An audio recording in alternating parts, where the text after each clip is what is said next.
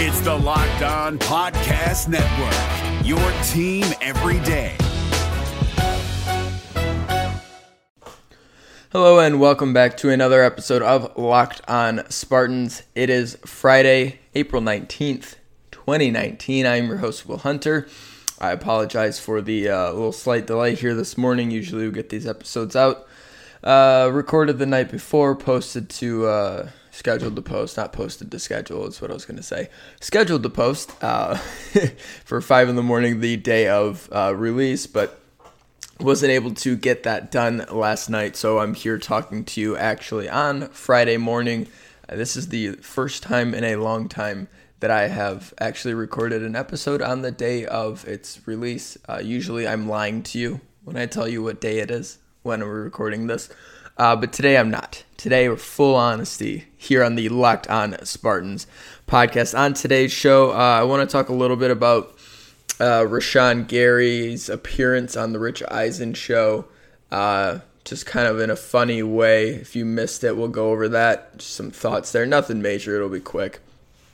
Uh, after that, got some mailbag questions here, um, as I have lost them. They're there. Yeah, sorry. Got some mailbag questions here from you guys.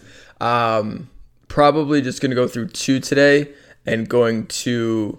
Uh, build a segment out of each one. So we're going to talk about uh, Michigan State uh, running back usage in segment two, and then segment three we'll talk a little bit uh, about uh, the schedule. There's, it's going to be a little bit different this year for football season, and I don't know if people totally know that yet. Um, we got into a little bit of a groove with the with the football schedule being similar year after year in terms of when Uh, Michigan State plays Michigan, when they play Ohio State and things like that. Switched up a little bit this year. Uh, so we'll talk about that if there's any sort of advantages or dis- disadvantages to that. Reminder, uh, rate, review, subscribe to the podcast. You can get this podcast pretty much wherever you find your podcast, wherever you listen to them. Hit that subscribe button. And most mornings, uh, the show will be on your phone at five o'clock in the morning, day of release. Sometimes it'll uh, it'll be a few hours after that because things happen, frankly, and I'm sorry. um, uh, but yeah, and if you uh, listen on iTunes or Apple Podcasts, you got an iTunes account, head on over there, give us a five-star review. That stuff really helps out. And I genuinely appreciate the good reviews uh, from the bottom of my heart. Makes me feel good that you guys appreciate the show and enjoy listening to it. All right, let's uh, let's talk about Rashan Gary. Okay, so Rashan Gary uh, left Michigan after his junior season. Uh, is doing the rounds now, doing some media rounds uh, for the N F L draft, and uh, was on the Rich Eisen Show. And if you uh, know Rich Eisen at all, maybe you do, maybe you don't. You're probably familiar with some of his work uh, with the N F L. Uh, Rich is uh, a U of M alum and uh, an unabashed U of M football fan. Uh, his banner photo is him in Michigan gear walking out to uh, midfield against probably like Western Michigan or something like that with uh, Jake Butt, and then I don't know who else is next to him, but some Michigan players for a coin toss. And then uh, you know his his photo is him with the Harbaugh getup. Uh, the Michigan hat, the, the Michigan Jordan Brand uh, shirt. So he is absolutely uh, invested in this Michigan-Michigan State rivalry, Rich is, and he likes to stir the pot at times. He had uh, Rashan Gary on his show, on his uh, on his radio show, and they got talking about the uh, the Devin Bush uh, kick in the field incident. Um And Gary had some things to say about the rivalry that I thought were pretty funny, coming from a guy uh, who probably underperformed more than any Michigan recruit, uh, or at least big-time recruit, uh, in the last handful of years here. Um, you know, Rashan Gary uh, came in as the number one overall recruit, uh, incredibly talented guy. Um And, you know, here, I'll just I'll just say what he had to say here, because uh, you remember, he didn't play in this game. He was hurt. Um, and Bush got into the, the fight with Michigan State players because he refused to move out of the way during Michigan State's pregame uh, things. Uh, he said, "That's a game I wish I was there for. Every time we go play," Gary said, leaning into the microphone, "our little sister, little sister. It's always that type of passion and anger you have for that game. Seeing my brother go out there with the emotions that I would have had uh, times one hundred, it hurts, but we came out with the win and we own Michigan, period." Um, okay, so first off, I, I got a lot of jokes along the lines of, I guess they don't teach math and general studies at Michigan, which... not that it's a bad joke, you guys, but it's just too easy. It's like the obvious one. We don't know what classes Rashan Gary was or wasn't taking. Um, I certainly would never accuse a player like Rashan Gary of going to the University of Michigan not for academic reasons. I mean, that's the reason he went there. He, it's the leaders and the best. He went to to go be part of the uh, the most special place in all of the land, not to get to the N F L in three years. Why would he do that? That's insane to ever imply something like that, like he didn't take school seriously. Oh, geez. Um, but yeah, Rashan Gary played in two Michigan-Michigan State games, went one and one uh, in those two games. Uh, so, you know, I guess if that's owning Michigan State, uh, being five hundred, that would be an improvement for U of M, uh, given that they've won three of the last, what, eleven? You know, they're they're four and eleven in the Mark D'Antonio era. Uh, Michigan is against Michigan State, so you know, I guess if that sort of percentage is owning the state, uh, you can go with that as well. Um, you know, I, I know that Gary wasn't here for those, and while he was here, his team did go two and one. Um, but again, he didn't play in the the third one. I guess if you want to give him credit for that, you can, but if you don't. Uh, like I don't really give him any sort of credit for that. They went one and one when he played against Michigan State, uh, and honestly wasn't a major factor really ever. It felt in that game, and and um, you know, coming in as the number one uh, recruit in the country, uh, I think a lot was expected of him. Um, you know, and in terms of uh, statistics and production and things like that, he just didn't really ever reach there. And I want to do this in two prongs because um, I've had a funny little back and forth with someone who's clearly a Michigan fan um, this morning who told me to go watch some game film. A person on Twitter, um, uh, at underscore D Furlong, Dylan Furlong, uh, I'm just going to put it on blast, has one hundred three followers. It looks like he's a Grand Valley State student, but a big Michigan fan, uh, told me to go watch some game film after he implied that he has watched every single snap of Rashan Gary and Kenny Willekes' career. Anyway, Rashan Gary, number one overall recruit in his class for his entire career, nine and a half sacks, twenty-three tackles for loss. Kenny Willekes, a former walk-on last season, eight sacks, twenty and a half tackles for loss. Um, I threw that out there because, A, Rashan Gary was being uh, a D-bag. And when you're a D-bag and you unnecessarily talk trash for some reason, especially when you can't actually back it up, um, it's, it feels necessary to just throw something like that out there. It was just a funny observation. First thing I thought of when I saw that was like, I wonder how his career numbers stack up against Kenny's numbers from last season. Wouldn't you know, after three seasons, Rashan Gary's and Kenny Willekes' numbers uh, are pretty much identical, except for Kenny only needed one season to do that. Rashan needed three to do that. The response I got uh, a little bit was, uh, you know, it's not about numbers with Gary, right? He's getting double teamed. Uh, if he was, you know, single teamed all the time, yada, yada, yada, because, of course, Rashan Gary was the only good player on the uh, Michigan State defense his entire career. Did not play on uh, top five defenses at all his entire career, loaded with first round picks on the defensive lines and the, at the linebacker spot. That's not a, a case uh, where, where Gary was the only player that had to be blocked. Um, so I, I just wanted to look uh, at some similar guys, um, you know, guys who were surefire athletic freaks playing uh, interior slash edge type positions in college, uh, and certainly face a large number of double teams, and just kind of compare their stats. Uh, so we start with Ed Oliver out of Houston, same draft class. A guy, yeah, it was, you know, American athletic competition. Um, so, you know, definitely a little bit of easier competition here, only three years as well for Ed Oliver. So it's a nice little comparison. They came in the same class. I think Oliver was ranked just behind uh, Rashan Gary there, but uh, there wasn't a single good football player on Houston's defense outside of Ed Oliver. He was getting double and triple teams a lot, um, but somehow miraculously finished with fifty-three tackles for loss and thirteen and a half sacks, which is way more uh, than Rashan Gary. And, and gosh, even a guy like Ed Oliver is someone who's like, well, we don't know how good he is at football yet. So even a guy with question marks like Ed Oliver was able to produce at a huge level at college, like Rashan Gary never was able to. Uh, then we look at, you know, Ndamukong Suh, another physical freak type guy. Uh, and I hope you understand why I'm putting Rashan Gary in this class, because he has put himself in this class.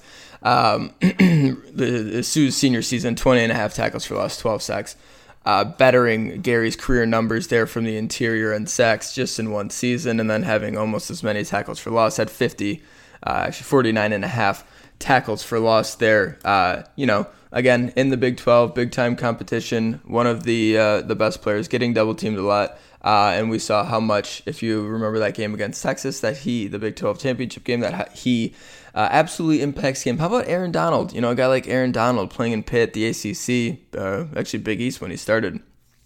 Uh, twenty-eight and a half tackles for loss as a senior and eleven sacks. So in one year, Aaron Donald, um, who is, you know, short, right? He's only six feet tall. He's not the athletic specimen that Rashan Gary was, not the, the recruit that Rashan Gary was. twenty-eight and a half sacks. Or twenty and a half tackles for loss and eleven sacks in his senior season, a career of sixty-six tackles for loss and twenty-nine and a half sacks. You can tell me production doesn't really matter, um, uh, especially if you're spending time at the interior and facing extra blocks, and that's great. Um, but elite players uh, transcend that. Really good football players defy that. Rashan Gary was a, a highly ranked recruit, didn't pan out as expected, became a solid football player who you had to be aware of, had to throw extra help Uh, towards him at times, wasn't someone who is an absolute, you have to stop this guy or he's going to wreck a game. Rashan Gary didn't wreck football games. Um, Kenny Willekes wrecked uh, multiple football games last year. There's a difference, and I understand Gary's going to get drafted higher this year than Kenny will next year, and that's fine. Uh, that's not what this is about. What this is about is, um, I think this is a perfect encapsulation of the Michigan-Michigan State football rivalry. One has a five-star player who's going to be a top five to ten pick Uh, in the N F L draft and just doesn't perform at a level you would expect with that type of player for whatever reason, whether he wasn't truly that good, didn't want to work that hard, didn't play that hard, uh, he was banged up at times, just too tough for him, whatever the case is, was looking forward to the N F L, uh, et cetera, et cetera, and just didn't accomplish much there, didn't win a Big Ten, didn't win a Big Ten East title, didn't win a big bowl game, um, you know, didn't beat Ohio State, um, you know, didn't, uh, he went one and one against Michigan State uh, when he was on the field, lost to Notre Dame, you know, not great in the rivalry games.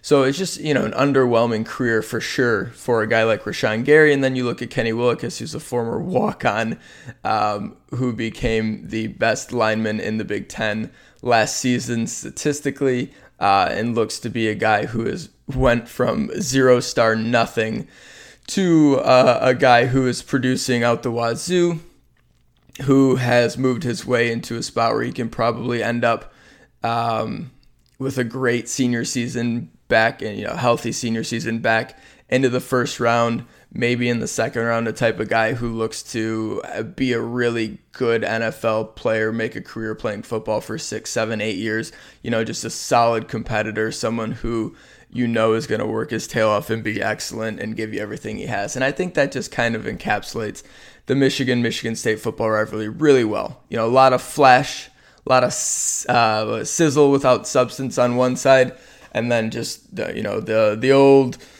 chip on the shoulder, under-recruited, unheralded, we're just going to go on our way and do our business type thing on the other side. So I'm happy to be on the side that I'm on. I think you guys are too.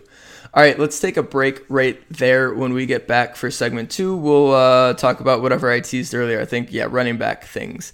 Uh, reminder, you can get Locked On Spartans on the brand new podcasting app Himalaya, as well as Google Podcasts, Apple Podcasts, Spotify. And when you tell, or when you get in your car, tell your smart device to play podcast Locked On Spartans. It's Kubota Orange Day. Shop the year's best selection of Kubota tractors, zero-turn mowers, and utility vehicles, including the number one selling compact tractor in the U S A. And now through June thirtieth, get zero percent A P R for eighty-four months or up to three thousand three hundred dollars off select compact tractors. See the details at Kubota Orange Days dot com. Your family, your land, and your livestock deserve equipment they can count on. So find your local dealer today. That's Kubota Orange Days dot com. All right, welcome back to Locked On Spartans. Let's talk about some running back stuff. So this question comes from Nolan on Twitter. I think it was Twitter. It might have been an email. It, it doesn't matter. It comes from Nolan. Uh, he asks, does Michigan State split w- or stick with the split back system? Let me try that again. I'm going to just... Welcome back to segment two. No. Um, does Michigan State stick with the split back system like they used for some of the last year and the absence of Scott? Or do you foresee one running back, that is. Hayward, Jefferson, Bridges, getting the carries with the obvious third down back thrown in? I understand the reason for splitting the carries between backs was due to was due to injuries and inexperience and some experimentation due to lack of success with play calling. I'm just curious on your thoughts going into the twenty nineteen year. That is courtesy of Nolan. All right, so I think, yeah, Michigan State, just broadly, just to answer the question, I think you're going to see, uh, especially in the early going of the season, unless there are injuries and things like that, I think you're going to see four or five guys, you know, really get some touches. And I think you're going to see a, a couple of true freshmen mix in with Hayward and Jefferson and, and probably Bridges there. Uh, and you'll see some speedy Naylor in the backfield as well. Uh, and then I think quarterback run will be more involved this year. So that's just broadly here, but I just want to go through some things. So last year, Hayward led the team with one hundred eighteen carries. Brian Lewerke had ninety, second on the team. L J seventy-nine, uh, Ladarius seventy-eight, Lombardi thirty-eight, uh, and then Weston Bridges has sixteen. So that's kind of, you know, Eli Collins got a couple, but that doesn't really matter. Although he could be certainly in line for some more work uh, this year, Collins. I think he ended up playing few enough games that he'll be a redshirt freshman, if I'm remembering that correctly. Um, so that's kind of how it shook out last year, and that was really a true kind of committee year there, but... Um, You know, Hayward ended up, you know, over, not even over fifty percent of the carries, less than fifty percent of the carries. Um, a weird year there for, for sure. But I just wanted to go back in previous years. Like L J Scott was clearly the guy uh, in twenty seventeen, and he had two hundred one carries. But Madre London had eighty-three, and Gerald Holmes had seventy-nine. So it combined one hundred sixty-two for those guys. So really, you know, kind of a fifty-five forty-five split between L J and the two other guys. And then Lewerke had one hundred twenty-four himself. You know, quarterback run has really been incorporated a lot more under uh, Lewerke during his tenure. The year before that, L J one hundred eighty-four, Holmes ninety-one, Tyler O'Connor had sixty-three, Madre had twenty-eight, uh, Damian Terry twenty-six, and then it, it goes down from there. So one hundred eighty-four for L J. And then Madre London and Gerald Holmes combined for like one hundred eleven. So a little bit more of a split there. So um, we'll go back just a couple of more years uh, here just so you get the trend. But it is kind of a, you'll see a sixty forty type thing with the lead guy getting uh, attempts. But Michigan State has really used a lot of guys. So the year before that, L J Scott one hundred forty carries, Madre one hundred nineteen, Gerald Holmes one hundred ten. Uh, Connor Cook had fifty-two, but I think most of those are sacks. Uh, and then Dalton Williams had twenty-six. So L J Scott has one hundred twenty-six or one hundred forty-six. Then London Holmes and Dalton Williams actually combined for more carries than that. So a fifty-fifty split really between uh, L J Scott, or not fifty-fifty, a, a thirty-five sixty-five split. Uh, with L J getting thirty-five, you know, London and Holmes each getting twenty-five, and then the rest kind of filling out from there. Uh, twenty fourteen, I know this is super exciting. Langford, two hundred seventy-six, Nick Hill, one hundred seven, and Dalton Williams at fifty-four, so two hundred seventy-six to one hundred sixty-one. Uh, there, I know I'm throwing a lot of numbers at you, but the point is just to kind of illustrate. We'll do one more year. Uh, Langford two hundred ninety-two, Nick Hill sixty-seven, Dalton Williams thirty-eight, Riley Bulla twenty-two. So uh, one hundred and whatever, ten-ish between those guys, and Langford really dominated that year. And the previous year, uh, Le'Veon had three hundred eighty-two, Nick Hill had twenty-one. So that's the last time. I wanted to go back there just to show you what it was like the last time Michigan State had a true feature back, and that was twenty twelve, the team that went seven and six. Le'Veon had three hundred eighty-two carries, Nick Hill had twenty-one, Larry Caper had eighteen, Langford had nine. That was a total anomaly. It just, and I wanted to do it that way so you could see going through the years just how things sort of shake out generally with Michigan State. What you're going to get is three or four guys who are going to carry the ball. This year, I think it's probably four because there isn't, you know, a Langford. Uh, and someone could. Connor Hayward could be that guy, right? And he could step up and uh, just... or Darius Jefferson could step up and it's like, whoa, something clicked there, right? He's the guy. He needs to see forty percent of the team's carries or something like that. That could certainly happen. Um, and it could be a three-man committee then with some third down work mixed in and stuff like that.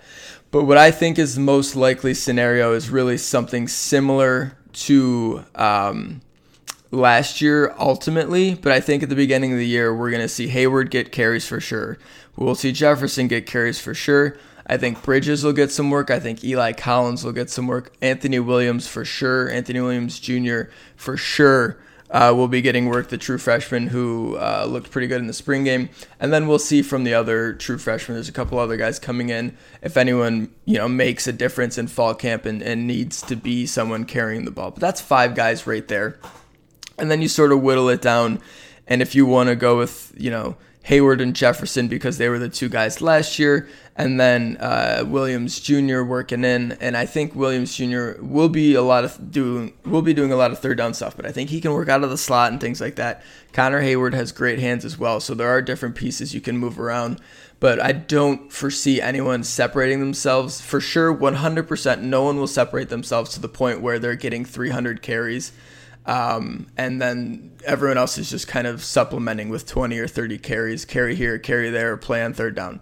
There's no one on this team that can do that, and I don't think they really want to do that uh, either way. What they did with Le'Veon Bell was out of absolute desperate necessity, necessity, and that's not the plan. I think what you want is kind of a little bit of that Langford mix type thing where he's getting, your lead guy's getting about two hundred carries, and then the two or three guys after that are combining for two hundred or so carries, two hundred and, you know, between one hundred seventy-five and two hundred twenty-five, somewhere in there, with some catches uh, for sure worked in, you know, fifty, sixty, seventy, maybe not seventy, but fifty, sixty catches between the handful of running backs. Uh, Hayward had thirty-two catches last year. L J had ten. Darius Jefferson had seven. Uh, so that's, you know, forty-nine right there. It's about fifty catches right there. Uh, and I think with Anthony Williams Junior ability to catch too, we'll see a little bit more of that out of the backfield for Michigan State. So I think the perfect, and and we don't know how this is going to shake out because, um, you know, the coaches have said no one has separated themselves yet. We don't know who's going to be the top guy yet on this team, but I think uh, what they're hoping for in the most likely scenario, there's two likely scenarios that someone separates themselves, gets earns, you know, two hundred or so carries. And like I said, the the rest of the group supplements with one seventy-five to two twenty-five, some catches and things like that, where it is a committee, but there's a guy who gets a little bit more of a bulk of the carries than the rest. Uh, and then I think the other realistic option is something similar to last year, where you have someone get one hundred, one hundred fifty carries. You got another person getting eighty to one hundred, another person getting eighty to one hundred. Uh, someone else getting twenty or thirty or forty, and it's just kind of a true committee, and no one really ever establishes themselves or distances themselves. And right now, uh, I don't think we have uh, a guy, like I said, who's really established himself, and we'll know more in fall camp, and we'll see how things shake out. But I, I really, I just want to reemphasize this. In the first couple of games this season, I think you're going to see five or six people in the backfield, unless something weird happens, guys get hurt, someone really stands out and wins the job during fall camp in the in the weeks leading up to the first games, or someone dominates the first two games and like that's the guy moving forward. I think you're going to see a lot of different guys getting work, uh, getting worked in and worked out of the backfield. You know, no one's going to eclipse twenty carries in a game, I would think, those first few games, unless they, like I said, really show out. You know, Hayward comes out and busts off a really long run and they're going to ride the hot hand, then I could see it. Um, but I don't see anyone taking up a bulk of those carries, especially early, and then we'll see how things shake out. And I would imagine it'll be, you know, Hayward, Jefferson kind of splitting carries and with Anthony Williams working in under them, getting catches out of the backfield, if I had to just guess right now based on the limited information that we have at this point. But that's sort of how I see them at least handling the backfield structurally uh, this season. All right, let's take a break right there. When we get back, we'll talk about segment three. Um, we'll talk about segment three. When we get back for segment three, we'll talk about uh, scheduling quirks and, and how things changed this year for Michigan State and how that might be different. Remember to get the show every day. Subscribe to Locked On Spartans and the new Himalaya podcast app. And in an ever-expanding podcast world, you need Himalaya with their personally curated playlists and new features every day. Download Himalaya at your app store and subscribe to Locked On Spartans. Allstate wants to remind fans that mayhem is everywhere, especially during March. Your eyes are on the road, but the driver in front of you has both eyes on their bracket. Their sudden braking puts you in a sixteen-car pileup that's anything but sweet. And if you don't have the right auto insurance coverage, the cost to repair this is worse than a busted bracket. So switch to Allstate, save money, and get protected from mayhem like this. Based on coverage selected, subject to terms, conditions, and availability, savings vary. All right, welcome back to segment three of today's Locked On Spartans. Uh, let's talk about scheduling things here as I slowly scroll back to where I need to be. All right, this next question comes from Cam Mako. Mako, Mako, sorry, Cam. Uh, question for Thursday on Spartans. Don't need to read that. Do you think M S U facing Ohio State early in the season uh, on October fifth and before we play Michigan helps or hurts us? I'd rather pull out the tricks on Michigan first and face O S U late in the season when the offense is, in parentheses, hopefully refined. Um, hmm. Yeah. Um, generally, uh, I mean, it, it hasn't been the case always, but for the last five, six, seven years, the winner of the Ohio State-Michigan State game has won the Big Ten East. And I know Penn State won one in there as well. Um, but what, Michigan State's got two of them. Ohio State has four. And Penn State has one, I think, of the last seven, if I'm remembering that correctly. But generally, that Michigan State-Ohio State game uh, really determines who's going to represent uh, in the Big Ten uh, championship game. And so, I don't know, it's I like playing that one towards the end of the season just because the stakes of it. And, right, we're not ever, just because of the history, going to get anything like Uh, Ohio State, Michigan, last game of the season, the game, uh, which has one time now finally determined who is going to go to the Big Ten championship game. It's never going to be anything like that. So I didn't, I don't know, I didn't love playing Michigan that early in the season, admittedly. Um, I don't know, it's kind of weird. I think the Big Ten sometimes does smart things and sometimes don't. Like Michigan and Ohio State playing the last game of the season makes obvious sense. But if you're looking at the landscape of the Big Ten, who's who, who has done what, um, I think it would make sense if Penn State, and no, Penn State and Michigan State aren't the actual biggest rivals. There's a slight rivalry there, and it's more of a competitive, like, these two teams compete against each other and are good, and, you know, generally we're part of the next tier of good Big Ten teams uh, at the at the time when rivalries were being established and things like that. But now as it shakes out, you know, and this stuff can be adjustable with scheduling for sure. Uh, outside of Ohio State and Michigan ending the season against each other, I think everything's kind of up for grabs, at least in terms of, you know, just trying things out. And there's not anything that's like, nope, these two have to play each other last game of the season. Like Indiana and Purdue are rivals, but they don't have to play each other last game of the season because it doesn't really matter that way. Um, but I think, you know, having Michigan State and Penn State play each other last game of the season would make a lot of sense, and they don't this year. Michigan State ends with uh, on the road at Rutgers and then home against Maryland are their last two games, which if you can get to those games in a good position, you can really hold your spot, but it doesn't provide for, you know, huge stakes in those last games, uh, rivalry games and things like that. Whereas uh, I think if you went and said, you know, the Big Ten East is one of the best conferences in college football. You've got Michigan, you've got Ohio State, you've got Michigan State, you've got Penn State, four programs that have done a lot of winning, a national champion in there a few years ago, a Rose Bowl, champ- couple Rose Bowl championships, Uh, you know, Cotton Bowl win, uh, playoff appearances, things like that. Like those four teams really got it going on for the most part.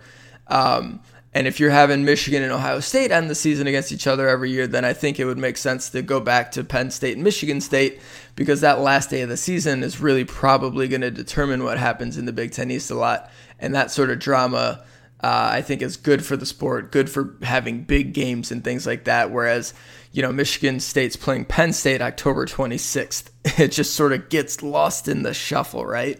Um, as for the Michigan game being later than the Ohio State game. Um, I like that the Michigan game's November sixteenth. I like the fact that it's a big game in November, and I wish more big games were in November. This year, uh, Michigan State's October is brutal. At Ohio State on October fifth, the next week at Wisconsin, October twelfth, and I think Wisconsin's going to be good. Get a bye week there, and then the week after that, you host Penn State. So three games in October, all are going to be against ranked teams, two on the road, I would guess. All are going to be against ranked teams, with two on the road. Um, playing Ohio State early, I think, is actually just for this year alone is better, because I think they're still going to be working in new guys on offense. Um, and I generally think with Ohio State's talent level, the way they flip guys into the N F L, the way their roster turns over a lot, the earlier you can get them in a season, the better shot you have of beating them. And not that, you know, Michigan State's beaten them in the Big Ten championship game. They beat them in Columbus. They've beaten them in big games before late in the season. Uh, so it's not an impossible task. We know that. But if you're getting them in October fifth, where they're in their second, third conference game, uh, they're, you know, Justin Fields, for example, their new quarterback, he's only going to have four or five games under his belt. And he's going to go from here. I'll pull up their schedule real quick. Um, oh, dang it. You click on the freaking thing, and it's like uh, Ohio State football schedule. Just bear with me for like two seconds here. um, there we go. Okay, so Justin Fields is going to be, you know, he's played some games, but just spot moments, right? He's still, you know, he didn't play a lot at Georgia. He's going to have Florida Atlantic, which will be easy. Cincinnati, which will be a little harder, but it's still, you know, Cincinnati. Indiana, easy. Miami of Ohio, easy. Nebraska will not have a good defense next year. And then he's got to play Michigan State. His sixth college game of his career. Sixth start at Ohio State, uh, which is not a lot of time to get your feet under you and be truly a, a good player. And he's young. He's nineteen or twenty. Uh, yes, he was a highly touted recruit, but he's a kid. Uh, that's going to be a tough task for him. Whereas if that game was towards the end of the season and he had already faced Penn State, he had already faced, um, you know, Wisconsin, he had already faced Iowa or something like that, and he's already got nine, ten, you know, nine starts under his belt, and this is the tenth start. He's more settled in. Uh, he's made strides. He's a better football player. Like, there's a real possibility, depending on how things go for Ohio State, they could just, they're talented, so they could just be ready to go day one and, and be awesome. But there are question marks there for sure.